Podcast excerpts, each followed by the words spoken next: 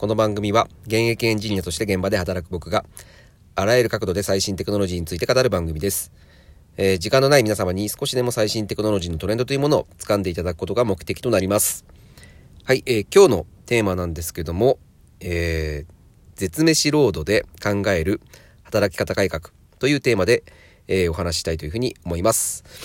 えー、絶飯ロードって皆さんご存知でしょうか？えっと、今ですね、えー、テレビ東京系の、えー、番組でですね、えー、ちょっと、え、プチ話題になっている、え、ドラマなんですけども、え、絶飯というですね、え、実はこれは、えっ、ー、と、群馬県の方で、え、発行された本で、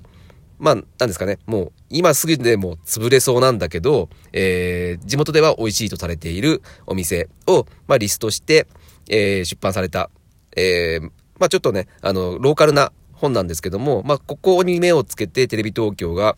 えー、その絶飯の店を、えー、回るという、うん、えっ、ー、とですね、えっ、と、カメラを止めるな、で、え、出ていたあの、主人公の方ですね。あの、カメラ撮っていた。あの方が、え、主人公で、え、まあ中年サラリーマンなんですけど、なんだろうね、あの、小さな旅として、えー、金曜日の帰宅後、会社から帰ってきてから、え、土曜日の夕方までですね、えー、まあ、奥さんと子供がいない時に、えー、まあ、誰も誘わないで、誰も巻き込まないで、えー、予算はお小遣いの範囲内でというルールで、えー、まあ、車中泊をしてですね、その現場へ行って、車中泊をして、えー、絶飯のお店に寄っていく。まあ、そんなようなドラマなんですけども、えっ、ー、と、まあ、あれですね、いわゆる、えー、孤独のグルメで、えー、その、何かご飯を食べて、食べるだけっていうだけで、えー、結構あれバズりましたよね。うん。それに似たような形で、まあ今回その絶滅、絶滅という、えものに、え、注目している、え、ドラマになります。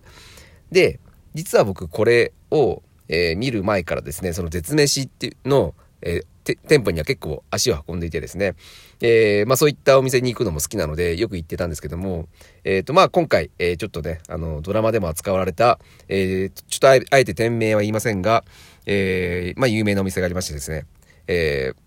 まあ、あの、このドラマでやるという話を聞いて、まあ、多分これドラマでやっちゃうといけなくなっちゃうな、もう人気すぎていけなくなっちゃうなという感じで思ったので、えー、その前、そのドラマが、えー、放送される前にですね、行きました。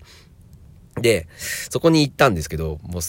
本当にですね、すごい絶滅感が半端じゃなかったですね。あの、そこにはですね、ね本当にもう80歳ぐらいですかね、もうのおじいちゃんが一人でやっていてですね、えー、で、本当に全然お客さん入ってなかったんですよ、僕が行った時。でもですね、もう、えー、家族で行ったんですけども、えー、家族でもう最大で、えー、2種類までにしてくれっていうふうに突然言われて、で、それができないんであれば帰ってくれっていうふうに言われたんですよ。うん。で、まあちょっとびっくりしたんですけども、まあ、じゃあそういうことであれば、えっ、ー、と、ラーメンだけでいいです。ラーメン4つでお願いしますって感じでお願いしたんですけども、本当にもう入った時から、もう、えっ、ー、と、前にいたお客さんの、えっ、と、食べた後の食器がもう散乱してるんですよ。で、とてもじゃないけど回ってない状態なんですね。で、えっ、ー、と、まあ、僕たちが食べてる時にでもお客さん入ってきたんですね。入ってきてるんですが、えもう、あのー、自分が疲れちゃったから今日はもう勘弁してくれ、帰ってくれって言うんで、もう帰らせちゃうんですよ。うん。もう、で、えっ、ー、と、お水もセルフであるんですけど、その、お水のセルフ、セルフでやるお水すらもなくてですね、なんだろう、もうお店としても成立してない感じだったんですよね。まあ、料理は本当に美味しかったんですけども、うん、まあそういったところですごく残念だなっていうふうに思ってですね、で、ちょっと考えたんですけども、これを持ってですね、えー、まあせっかく美味しい料理を出していて、えー、集客能力というか、まあね、収穫する力というのがあるのに、まあ回せてないですよね。で、ちょっとこれ考えるだけでもう、まああの、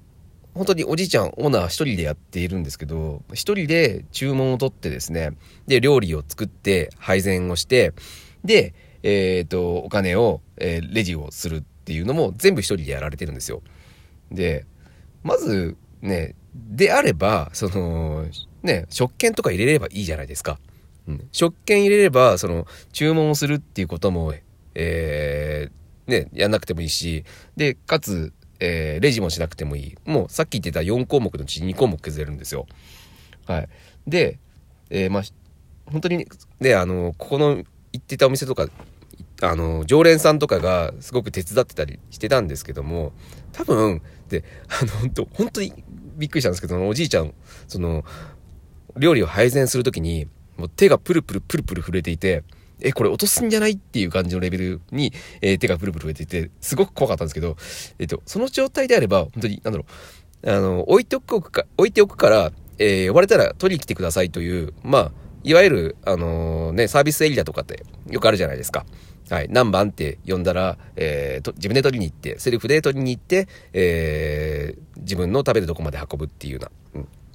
で、そういうことも導入すればいいんですよ。うん。多分おそらく、そ、それで、えっ、ー、と、多分嫌だって思うお客さん、ほとんどいないと思うんですよね。うん。あの状況であれば。うん。で、そういった仕組みも取り入れれば、うん、多分、あの、そのオーナーは、その作ることだけを考えればいいと、うん、いうのが、えー、成立していれば、おそらくもっとお店もあるんですよね。うん。で、多分でもね、そのおじいちゃんやらないんですよ。これ。うん。すごいこだわりがあるみたいな感じで、もう昔から絶対この方法は変えないみたいな感じなんですね。で、メニューもできないくせにめちゃくちゃあるんですよ。うん。で、で、で、でも、えっ、ー、と、お客さんには、えー、そんないっぱい種類できないから、えっ、ー、と、ラーメンだけにしてくれとか、チャーハンだけにしてくれ、みたいなこと言ってるんですよね。であれば、もう、思い切って、そのメニューも削って、うん、できるメニュー2つか3つぐらいにして、えー、自分の、えー、料理を作るっていう、うん、負担も減らすこともできますし、で、その方が、結果、お客さんの方も、その方が、あの、嬉しいんですよね。うん。あの、ね、帰ってくれって言われる言われなくても済むし、あの、おじいちゃんすごい忙しいのをなんか見てるの嫌なんですよね。やっぱすごいもうなんかね、イライラしてるんですよ。うん、そういった状況で食べるラーメンより、まあそう思い切ってそのラーメンのチャーハンしか食べられないみたいな、そんなお店にしました方が、最終的にそのお客さんが感じる、うん、UX と言いますか体験というのも上がるんじゃないかなというふうに思います。で、これを見て思ったのが、まあ、全てのこのまあ僕たち、僕サラリーマンやってますけども、えサラリーマンの中でもこういったことが言えるのかなというふうに思います。えー、なんだろうな、ど、ちょっと考えて、あの、変えてしまえば、仕組みを変えてしまえば、いくらでも、えー、まあ生産性も上がるし、えー、まあ従業員側の、その、満足度っていうのも上がるし、かつお客さん側の満足度も上げられるようなことってたくさんあると思うんですよ。で、そういったことを、えー、真剣に考えて変えるっていうようなことをやらないから、なかなか変わらないんですよね。で、今、働き方改革っていうふうにすごく、あの、世間でも言われてますけども、結局、その、ね、上から、その、残業するんだとか、えー、っていう、有給取ってくれっていうふうに言うより、うん、まずそういったこと、うん、今できることで、えっ、ー、と、ね、仕組みを変えるだけで、その、お客さんと、その従業員が、の満足度が上がることってないかなっていうのを考えて、えー、まず変えてみるっていう、と、そういうところから、えー、始めないと、その、ね、本質的に働き方改革ってやっても意味ないなというふうに、えー、思いました。まあちょっとね、あの、この絶飯からちょっとと